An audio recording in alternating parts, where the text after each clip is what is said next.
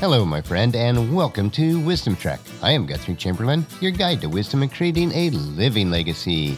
Thank you for joining us for our five day per week wisdom and legacy building podcast. This is day 638 of our trek and time for our Philosophy Friday series. Each Friday, we will ponder some of the basic truths and mysteries of life and how they can impact us in creating our living legacy. For the next several weeks, we will focus on how to live with less fear.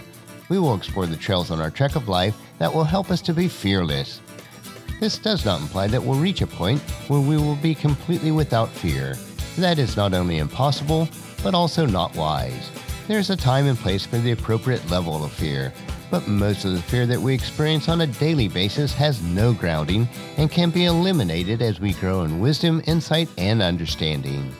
Our objective for these next several Fridays is to experience a fearless Friday on our trek of life. We are broadcasting from our studios in the Big House in Marietta, Ohio. Surprisingly to us, the two hawks which were born this year returned to the property in search of additional food. They have been quite vocal and very visible.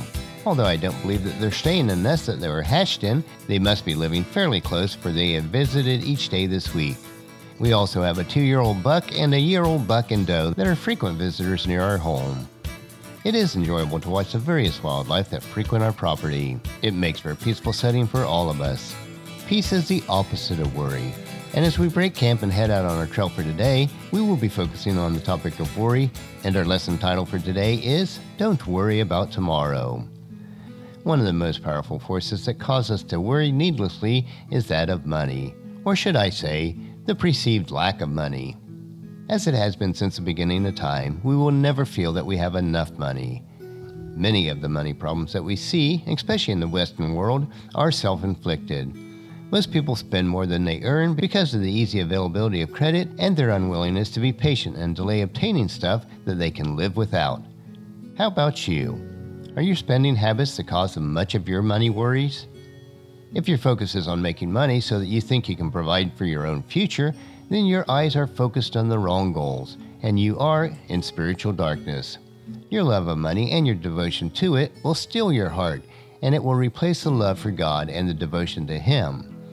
Jesus said that the love of money and the love of God cannot coexist within the human heart. Having said this, Jesus explains so well what our philosophy on life should be in Matthew chapter 6 verses 19 to 34. So let me read that to us today. Don't store up treasures here on earth, where moths and dust eat them and rust destroys them, where thieves break in and steal. Store your treasures in heaven, where moths and rust cannot destroy, and thieves do not break in and steal. Wherever your treasure is, there the desires of your heart will be also. Your eye is like a lamp that provides light for your body. When your eye is healthy, your whole body is filled with light. But when your eye is unhealthy, your whole body is filled with darkness. And if the light that you think you have is actually darkness, how deep that darkness is. No one can serve two masters, for you will hate the one and love the other. You will be devoted to one and despise the other. You cannot serve God and be enslaved to money. That is why I tell you not to worry about everyday life, whether you have enough food and drink or enough clothes to wear. Isn't life more than food and your body more than clothing? Look at the birds. They don't plant or harvest or store food in barns, for your heavenly Father feeds them. And aren't you far more valuable to Him than they are? Can all of your worries add a single moment to your life? And why worry about your clothing? Look at the lilies of the field and how they grow. They don't work or make their clothing, yet Solomon in all of his glory was not dressed as beautifully as they are. And if God cares so wonderfully for wildflowers that are here today and thrown in the fire tomorrow, He will certainly care for you. Why do you have so little faith? So don't worry about these things, saying, What will we eat? What will we drink? What will we wear? These things dominate the thoughts of the unbelievers, but your heavenly Father already knows all your needs. Seek the kingdom of God above all else and live righteously, and He will give you everything that you need. So don't worry about tomorrow, for tomorrow will bring its own worries. Today's trouble is enough for today. Jesus says about the worrier, Why do you have such little faith? We don't usually think about worry as a lack of faith, but that is how God sees it. And we want to look at a couple points as we ponder this passage for today. First is that your Heavenly Father knows what you need. When you have a child born to you, you didn't wait for it to tell you that it needed milk or clothes or that it needed a diaper change. Of course not. You knew what the baby needed, and it was your joy to provide it.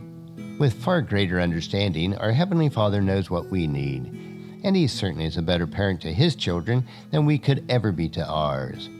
Our Father desires that we simply seek to please Him, that we put Him first, that we obey and serve Him. That will allow Him to develop our character. Material provisions will be given to us. That is the easiest thing in the world for the owner of the universe to do. God does expect us to be good stewards with what He has given us, but our harvest will always be plenteous if we are diligent in planting that which He has provided to us. The second point in this passage that we read today was that we is not to worry about tomorrow's troubles today. As Jesus said in Matthew chapter 6 verse 34, don't worry about tomorrow, for tomorrow will bring its own worries. Today's trouble is enough for today. When Jesus spoke these profound words, he didn't mean that we would not experience heartache, pain, uncertainty, and suffering of all kinds. He simply meant that we should not worry about it and fret with anticipation ahead of time. In other words, never borrow from the future. If you live in dread of what may happen and it doesn't happen, you have worried in vain. Even if it does happen, then you've worried twice. Worry is the interest to those who borrow trouble. You wouldn't try to reach the top of the flight of stairs by taking one giant leap from the bottom to the top, would you? No, you would climb one step at a time until you reach the top. In the same sense, God wants you to do what you can do today and leave the troubles of tomorrow for tomorrow's strength. For one thing, 95% of what we worry about will never happen. And furthermore, as Corrie ten Boom wisely said, worry does not empty tomorrow of its sorrows, it empties today of its strength. Lamentations chapter 3 verses 22 through 24 tells us that God's faithful love never ends and his mercies are new every day. So let me read this passage. The faithful love of the Lord never ends. His mercies never cease. Great is his faithfulness. His mercies begin afresh each morning.